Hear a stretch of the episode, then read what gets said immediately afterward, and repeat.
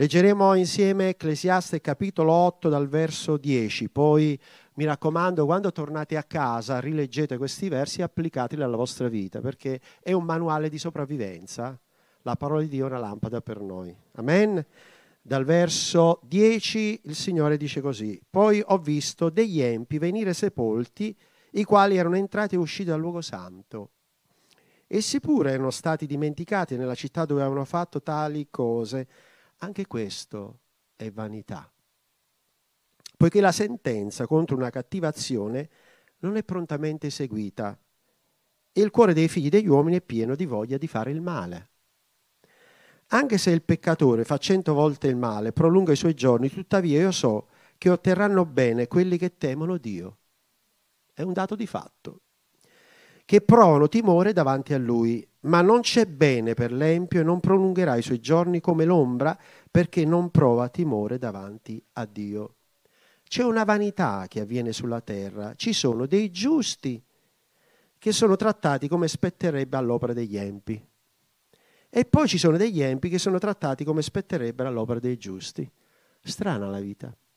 Ho detto che anche questa è una vanità, chiamare il bene male e il male bene. Così ho lodato l'allegria siate sempre allegri.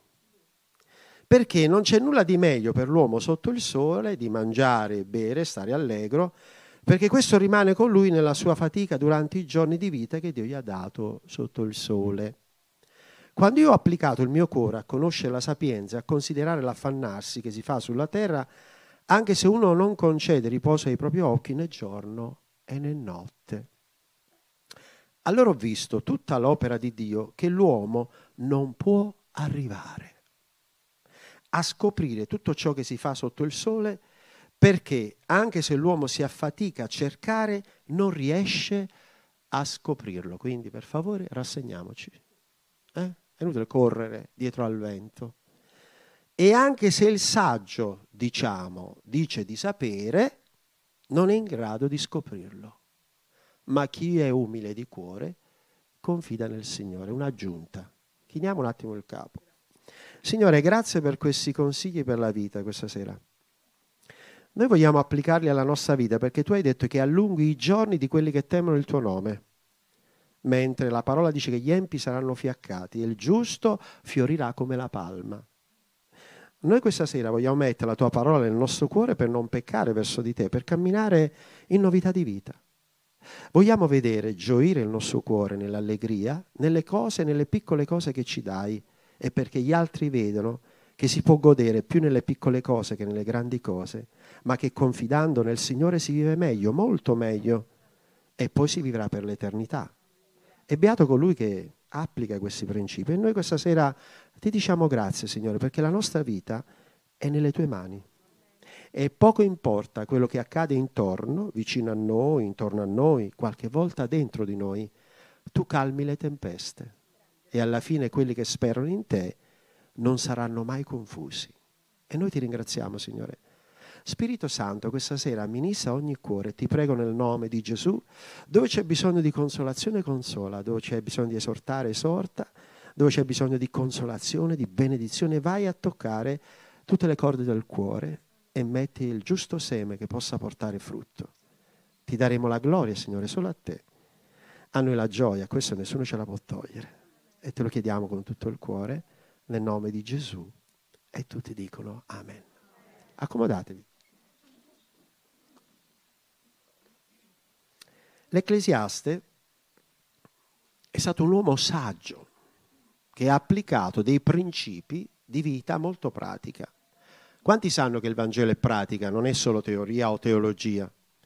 La cosa più bella dell'Evangelo, che è la buona novella, la buona notizia, è l'applicazione pratica.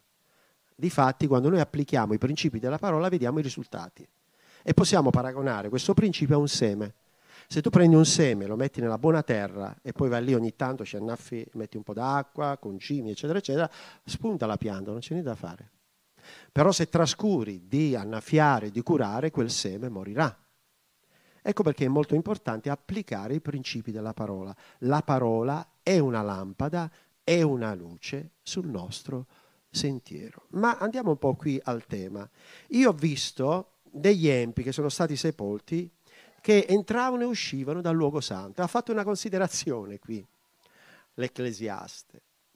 Praticamente ha osservato la vita delle persone. Vi è mai capitato di fermarvi su una panchina e osservare? Prova a farlo. Non andiamo sempre di corsa. Fermiamoci su una panchina e aspettiamo e osserviamo la vita delle persone che passano. Qualcuno ha detto, ho visto quel vecchietto seduto allo stesso posto per giorni, per mesi e per anni. Poi non l'ho visto più. È andato via. E qualcuno saggiamente ha detto, cosa aspetta un uomo anziano seduto sulla panchina? Che passa l'ultimo treno. Ma coloro che confidano nel Signore non aspettano l'ultimo treno, aspettano il Re dei Re, il Signore dei Signori, perché Lui ha detto che ha vinto anche la morte. Se provate a osservare, le persone vanno tutte di fretta. È un po' come andare a un centro commerciale e vedi la gente che si guarda, cerca, fa, eh, tutti a correre, a cercare, affannarsi. La scrittura dice fermati e considera e rifletti sulla tua vita, sulla tua esistenza. Dove stiamo andando? Dove corriamo? E qui lui ha applicato questo principio e ha visto che un uomo che andava in chiesa, probabilmente era lì a lodare il Signore, poi l'ha visto che non andava più in chiesa e poi l'ha visto morire. Cosa ci fa comprendere questo? Che la nostra vita comunque dipende da noi la decisione che facciamo. Ci conviene andare fino in fondo con Dio. Perché se andiamo fino in fondo con Dio, non solo avremo un risultato, ma non rimarremo delusi. E dice vanità delle vanità, ho visto delle cose particolari. E poi fa una considerazione. Praticamente ci sono quelle cose che sono giuste e passano per ingiuste e le cose ingiuste che passano per giuste. È un po' strano questo fatto. Noi abbiamo da considerare nei tempi antichi il rispetto dovuto per esempio alle persone anziane, lo dico e lo dirò sempre. Tanti anni fa, quando tu salivi in un bus, tutti gli anziani erano seduti e i giovani in piedi. Tu adesso se vai in un bus trovi i giovani seduti e i vecchietti in piedi. Si sono cambiate le regole. È strano. C'è un'esaltazione di qualcuno che esprime un concetto in una canzone e dice che è passato di moda. Poi qualcuno che comincia a rompere, a fare, a fare spettacolo, prendendo a calci anche il fiore, che dice guarda il fiore, che cosa considera? La bellezza di Dio. E prova a vedere un dodicenne che guarda quella scena e dice, beh, stavo pensando quasi quasi farò anch'io così. Questi sono i modelli che stanno prospettando, ma considerate un fatto, la scrittura dice inculca e insegna al fanciullo la buona condotta perché da grande non si dipartirà mai. Quale musica vogliamo sentire? La musica che innalza il Signore, che esalta l'amore di Dio, la purezza, la bellezza, la giustizia, ma oggi c'è un messaggio diverso. Vogliamo sentire messaggi strani. Tu, io, lei, l'altro, noi insieme, tre, quattro, cinque, sei, triangoli, quadrilateri, esagoni, in tutte le maniere che a un certo punto dici chi sono? Non lo so chi sono. No, tu lo devi sapere chi sei. Tu sei un figlio di Dio, sei una figlia di Dio. Tu sei un uomo, tu sei una donna. Basta. Scusate, aggiungo avast. Per specificare il concetto, perché Dio ha creato l'uomo e la donna. E non c'è cosa più bella di un uomo e di una donna che si impegnano e dicono mettiamo su famiglia. E non c'è cosa più bella di poi vedere il frutto di questo amore. La cosa più bella, dite insieme a me, sono i bambini. È vero, gioire nel vedere i bambini che arrivano e le bambine sono una gioia che rallegrano il cuore. Due cose belle sono rimaste, il Signore e i bambini, e lo dirò sempre. Tutto il resto e ameba. Quindi perché cambiare le cose? Noi vogliamo seguire le regole. Il giusto passa per ingiusto e ciò che è ingiusto passa per giusto. No, ma adesso così funziona. No, non funziona così. Dio ha stabilito delle regole. Non si può vivere senza regole. No, io vado sempre a 180 km orari. Mi dispiace, ma non credo che arriverai alla pensione. Ma se tu segui le regole, rispetti la velocità, rispetti i limiti, rispetti il bene degli altri, rispetti te stesso, temi Dio, la scrittura dice che il Signore allunga i giorni a quelli che temono il suo nome. Posso sentire un amen? Ora, quando confidiamo nel Signore e rispettiamo le sue regole, ci troviamo al sicuro e c'è una benedizione per noi e per quelli che verranno dopo di noi. Poi fa un'altra considerazione e qui ci dobbiamo soffermare un attimo. Osserviamo bene. Poiché la sentenza contro una cattiva azione non è prontamente eseguita e di conseguenza noi che osserviamo, come ha osservato l'Ecclesiasto, il predicatore, Dice, quello fa sempre il male, però gli va tutto bene. Lo vede anche in salute, lo vede arricchirsi, prosperare, ma vuoi vedere che forse stiamo sbagliando? No, dovete sapere una cosa, che anche quando l'empio prospera o che chi fa il male sembra che vada avanti, dice la scrittura che il Signore si ride degli empi, è l'unica volta che lo troviamo nella scrittura, il Signore si ride degli empi perché vede arrivare la loro ora mentre gioisce verso quelli che temono il suo nome. Noi vogliamo far gioire il Signore. Perché quando temiamo il suo nome, Lui prende compiacimento della nostra vita. E quelli che sono veramente i ricchi sono quelli che amano il Signore. La più grande ricchezza è l'eterno. Aspetto pratico. Se tu sei capace di stare nella tua cameretta a cercare il Signore e dire Signore, io voglio conoscerti o voglio conoscerti di più, dice la scrittura che egli si rivela a coloro che lo invocano e a quelli che lo cercano lui mostra il suo favore. E pregare significa parlare con Dio. E quando io prego e cerco il Signore, Lui rivela il suo braccio potente alla mia vita e mi mostra il sentiero della vita.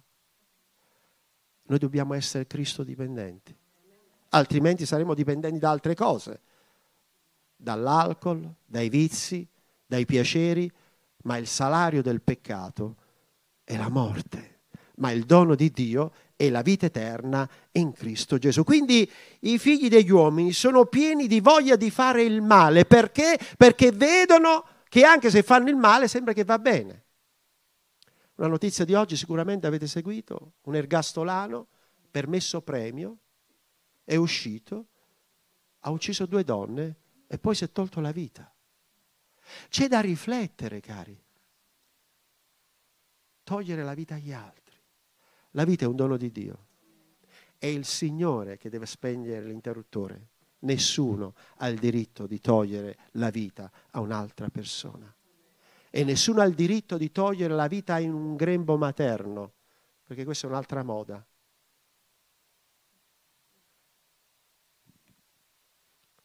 I bambini che vengono alla luce sono gli strumenti nelle mani di Dio di domani. Lo sentite questo silenzio? I nostri bambini stanno lì, stanno ascoltando qualcosa. Portate sempre i bambini al Signore. Se li volete protetti al sicuro, sicuramente voi egregie mamme, cappellino, sciarpa, doppia sciarpa, cappotto, cappello, impermeabile, papà poi ci mette pure la busta da sopra per coprire le intemperie, va benissimo. Ma come proteggere l'anima di un piccolo? portandolo al Signore. Gesù ha detto lasciate i piccoli fanciulli venire a me. Ho visto genitori piangere perché i loro bambini da grandi si sono dovuti lasciare o hanno portato le loro vite altrove. I bambini rispecchiano il modello di quello che noi siamo. Amiamo i nostri figli, vero? Mamme. Fammi sentire papà. Eh, le mamme sempre di più, eh non vi offendete. Quindi amiamo i nostri figli e la cosa più bella è portarli al Signore. Papà, sì, alla scuola domenicale, ascoltare. Poi non ti preoccupare, quando vanno in classe sentono sempre un alleluia e la maestra dice scusi, alleluia maestra. È vero o no, Marica? Perché? Perché i nostri figli poi assorbono e trasmettono e poi vogliono sapere di più. E mi è capitato spesso, gli insegnanti ci chiamano, ma chi siete voi? E mo vengo glielo spieghiamo. E poi nasce un colloquio, un dialogo e poi molti insegnanti aprono il cuore al Signore, gloria a Dio. I bambini sono spontanei, sono meravigliosi, anche nelle cose più particolari.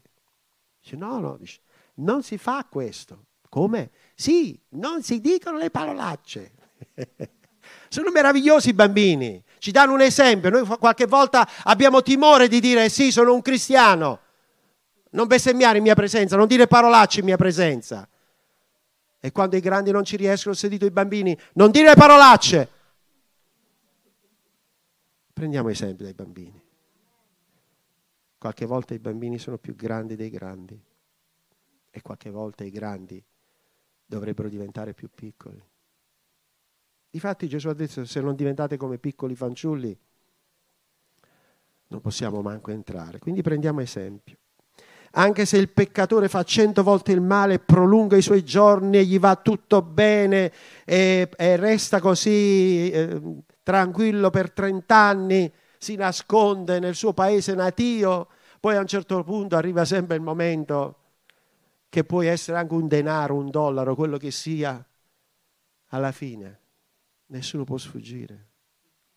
Ma quanto è bella che noi abbiamo la nostra tessera di identità originale e camminiamo. E quando ci fermano, sì, siamo noi, questa è la nostra faccia. Ah sì, veramente, sì. Eravamo in corsa con 3-4 macchine, andavamo a una conferenza, come sempre, ci fermano, i carabinieri, mi sono fermato io, sono fermato tutte le macchine dietro. Il carabiniere dice, scusi, tutti con lei? Sì. E dove andate? A una conferenza cristiana. Ah sì, e chi è lei? Sono un pastore. Veramente? Ah, mi fa piacere. Vada lei, vada, lei può andare. La gente riconoscerà, saprà. E gli abbiamo detto Dio ti benedica, gli abbiamo dato un trattato.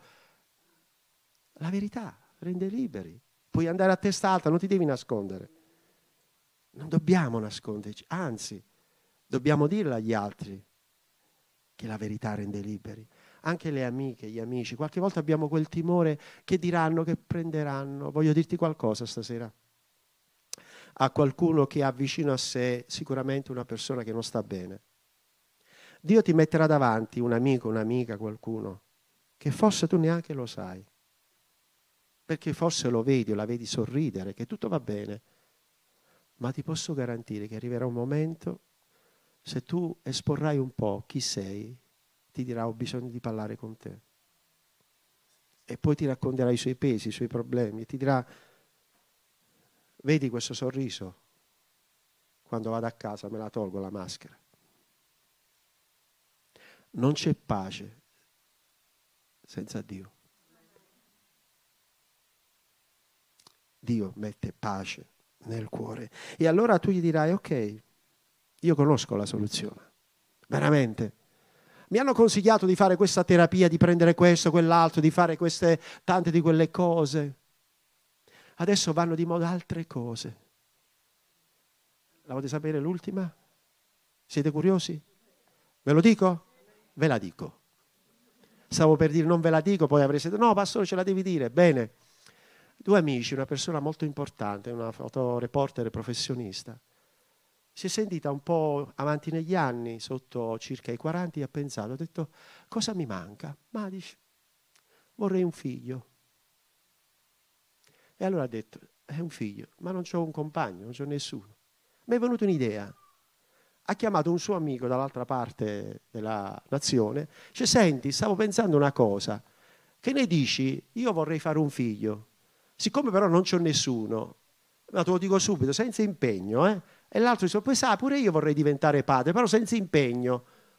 Dice, ci incontriamo, credo che sia insomma semplice fare certe cose, ma ricordatevi che è l'amore quello che fa la differenza, non l'atto.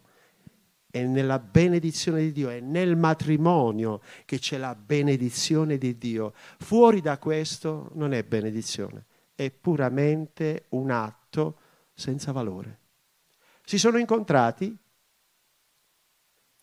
chiaramente non si sono guardati negli occhi e lei ha avuto il suo bambino. Dice, amici come prima, eh? Un po' a te, un po' a me, ogni tanto ci incontriamo. Mi domando e dico, quel bambino. Dio è padre e ama i figli. La Chiesa è una madre che ama i figli. E tu ami i figli, e tu ami i figli, e noi amiamo i figli, ma dobbiamo amarci gli uni gli altri. È la cosa più importante. Con tutti i nostri difetti. Chi è che ha i difetti? Ok, bene, allora siamo in chiesa, benissimo. Gesù ha detto amatevi intensamente, teneramente gli uni gli altri. E già possiamo renderci conto che siamo diversi. Se voi guardate i colori di ognuno di noi, possiamo dedurre, dice che colore piace a lei, azzurro, viola, verde, ognuno ha le sue preferenze, ma posso dirvi che Dio ci ama tutti nella stessa maniera con colori diversi. E quando entriamo nell'ottica di dire Signore vogliamo amare come ami tu, non guarderemo il colore, ma guarderemo la sostanza e diremo tu sei mio fratello, quella è mia sorella e siamo tutti uguali. L'amore vince sempre. Sempre. Vince sempre l'amore. Perché Dio è amore. Mi state seguendo? Qualche attimo ancora. Non c'è bene per l'empio, non prolungherà i suoi giorni come l'ombra, perché non prova timore davanti a Dio. Mi è capitato spesso di trovarmi a verificare sul piano pratico la morte dei credenti e la morte dei non credenti. C'è una netta differenza. Quando un credente sta andando con il Signore, la prima cosa che vedi è i cieli aperti. Vede gli angeli, vede il Signore, un'allegria, una gioia. È un'altra cosa. Ahimè, quando si vedono persone senza Dio, te ne accorgi. C'è la paura, il terrore. Chi è quello? Chi è quella? Incominciano a vedere cose strane. Sì, cari, perché si apre un mondo diverso. Per i credenti si apre il cielo, ma per i non credenti si apre l'inferno. E devi sapere che Gesù ci ha liberati dall'inferno, ma quelli che credono e accettano Gesù come personale salvatore hanno già la vita eterna. E noi lo ringraziamo. C'è una vanità che viene sulla terra che tutto quello che è male dicono che è bene. Oh, ma adesso le cose vanno così. No, no, no, no. Noi vogliamo andare controcorrente. Posso sentire un amen? Le nostre regole non sono le regole di fuori, le nostre regole le prendiamo dalla parola di Dio. Noi diciamo che il bene è bene, che il male è male. Non possiamo cambiare queste regole perché Dio ha dettato queste regole. E allora dice siate allegri nella speranza, nella pazienza, nell'esperienza, perché non c'è nulla di meglio che sotto il sole che mangiare sano, mi raccomando, evitiamo gli zuccheri, evitiamo troppi zuccheri, che si forma l'alcol nello stomaco, poi incominciamo a non essere lucidi, evitiamo quei cibi, eh, prossimamente ci vogliono dare le cavallette, eh, ci vogliono dare i granchetti, le cose, diffidate, leggete sempre le istruzioni per non sbagliare. Eh? Non c'è cosa più bella della farina del grano, quello macinato, al massimo integrale. Evitiamo gli alcolici, voglio sentire un amen. Eh, noi vogliamo essere alcolici spirituali, vogliamo infiammare gli altri. Vieni che ti voglio infiammare. Dice cosa mi dai da bere? Vieni alla presenza del Signore che veramente dice ubriacatevi della presenza di Dio, non di vin dolce. Eh? Il cristiano è un uomo sobrio, una donna sobria che sa dire no e dice no, no, anche perché l'alcol fa male, fa molto male, ma la parola di Dio non fa male e la preghiera anche non fa male e noi vogliamo essere uomini sobri, quindi mangiare sano e con attenzione e anche bere, qui lo dice bere, tra parentesi, qui è acqua. Paolo dice a Timoteo un poco di vino per le tue frequenti infermità, un poco, non un fiasco, e neanche una damigiana, un poco significa due dita, perché dovete sapere che Non lo so, lo fanno ancora il vino buono, che ne dite voi? Ce n'è ancora un po'. Gianni, che dici tu? Eh, sono d'accordo con te. Il vino di una volta, il vino di una volta era così medicamentoso che praticamente bastava un po' che guariva anche le ulcere, guariva le ferite dello stomaco, perché è fermentato in maniera naturale e aveva degli effetti. Mo quando ti vai a bere, quando dice vino, di, eh, e dentro c'è etanolo, metanolo, eh, di tutto, tranne che il vino, perché dicono che eh, il vino si fa anche con l'uva. Dicono così. Poi non sappiamo tutto il resto, no? Dice però un poco di vino per le tue frequenti infermità. E Timoteo aveva un'infermità. Sapete che infermità aveva Timoteo? Aveva il colon irritabile, aveva la gastrite, soffriva di stomaco, sapete perché? Perché amava la Chiesa e si tormentava per i pesi e i problemi e quindi quando tu soffri un po' di stomaco perché hai dei problemi, dei pesi, e lo stomaco è il tuo secondo cervello, quindi qualche volta che hai qualche disturbo, la prima cosa che devi fare, rilassati, rilassati, leggi i salmi un salmo al giorno toglie il diavolo di torno. Leggi i salmi, poi leggi i Vangeli, gli atti degli Apostoli e ti guarisce, lenisce le tue ferite. Poi vedi che sparisce il colon irritabile, sparisce la gastrite e ti senti meglio, perché lui mette calma e tranquillità. Amen? Bene. Poi se qualcosa ancora non funziona, non è un problema. Noi preghiamo. Quanti credono che il Signore guarisce? Ok. Quanti hanno ricevuto guarigione? Bene, vuol dire che il Signore fa i miracoli. Noi lo ringraziamo con tutto il cuore. Quindi stare allegro. Sì, ma come faccio a stare allegro? Se leggi la parola, preghi e stai con i santi, tu sei allegro. Ok?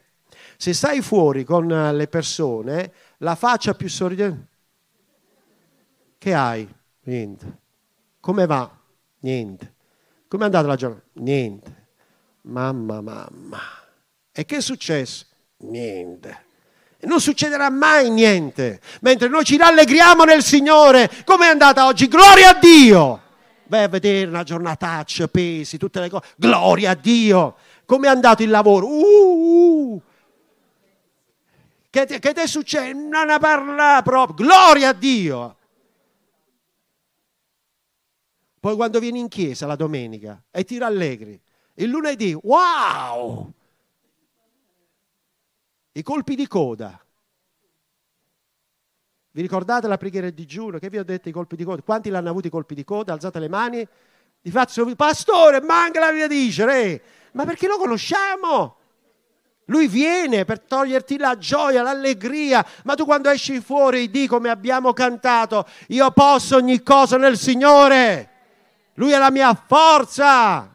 Non farti togliere la gioia, l'allegrezza. Il nemico cerca di distrarre. Vista quelle, vista quelle. Basta, ma vista, ma capite? Oh. E basta, mo. Non pensare più a quello che ti ha fatto, quello che ti ha detto. Il nemico cerca di incatenarti lì e, e, rimanere lì. E le situazioni, sì, comprendiamo, ok. E poi saranno a dirsi, mica si usa dagli estranei. Magari. Oh, quelli di casa. Sto sbagliando? Dico bene? O benedico? Benediciamo sempre.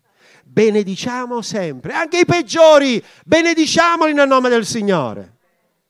Perché se hai fede, succederà questo.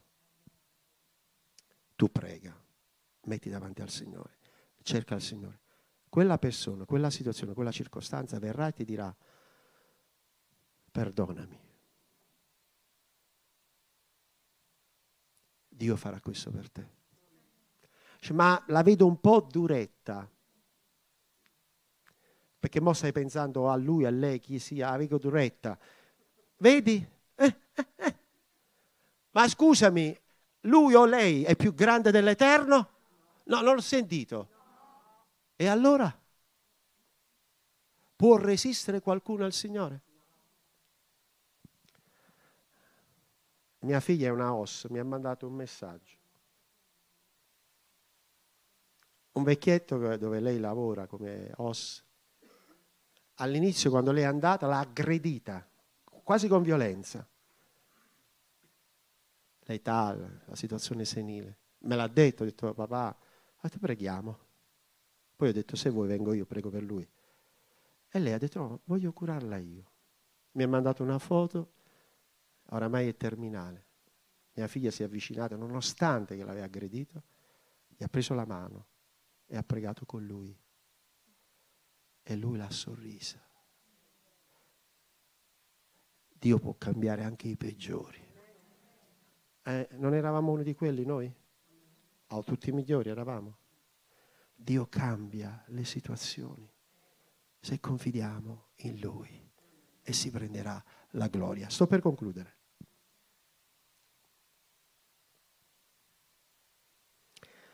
Quando io ho applicato il mio cuore a conoscere la sapienza e a considerare l'affannarsi che si fa sulla terra, ho compreso che la sapienza viene da Dio. Conoscere Dio è la sapienza e conoscere il suo volere è l'intelligenza. Ah, quindi non sono i laureati intelligenti, perché stanno a dirsi, quelli più titoli di studio hanno, più sono lontani da Dio. Ecco perché il Signore è andato a cercare i pescatori, i contadini, le persone più semplici, perché poi chi si innalza sarà abbassato, ma chi si abbassa sarà innalzato. Quindi allora ho visto tutta l'opera di Dio, che l'uomo non può arrivare a scoprire tutto ciò che si fa sotto il sole. L'uomo non riesce a scoprirlo. Non dobbiamo scoprire niente, non ci affanniamo. Vuoi capire un po' tutte le cose? Vuoi tu capire come si formano le ossa nel seno materno? Ehi, una parola.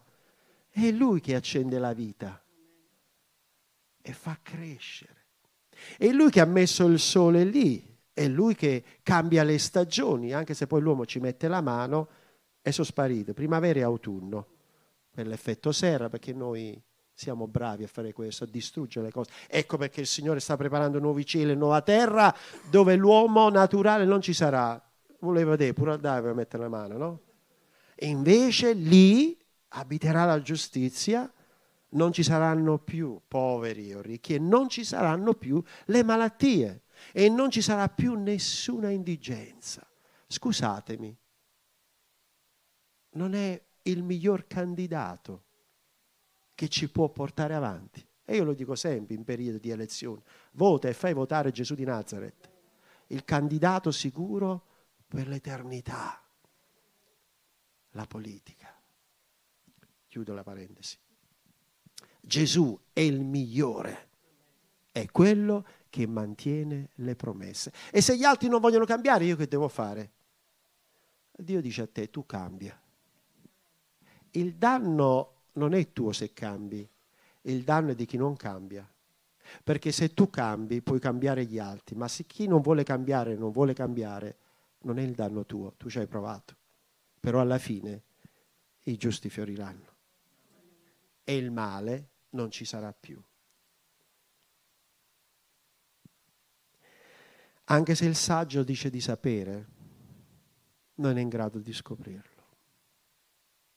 E anche Darwin lo disse in fin di vita, che per tutta la sua esistenza ha provato a spiegare l'evoluzione umana dicendo che le scimmie, l'evoluzione, il gorilla, il gorilla piccolo, lo scimpanzé è uguale, gli atteggiamenti, tutte le cose, l'evoluzione, ce lo fanno vedere anche nei libri di scienza qualche volta, eh? e vedi che l'evoluzione poi siamo arrivati a noi. Io non ho mai visto una scimmia parlare. Tu l'hai vista?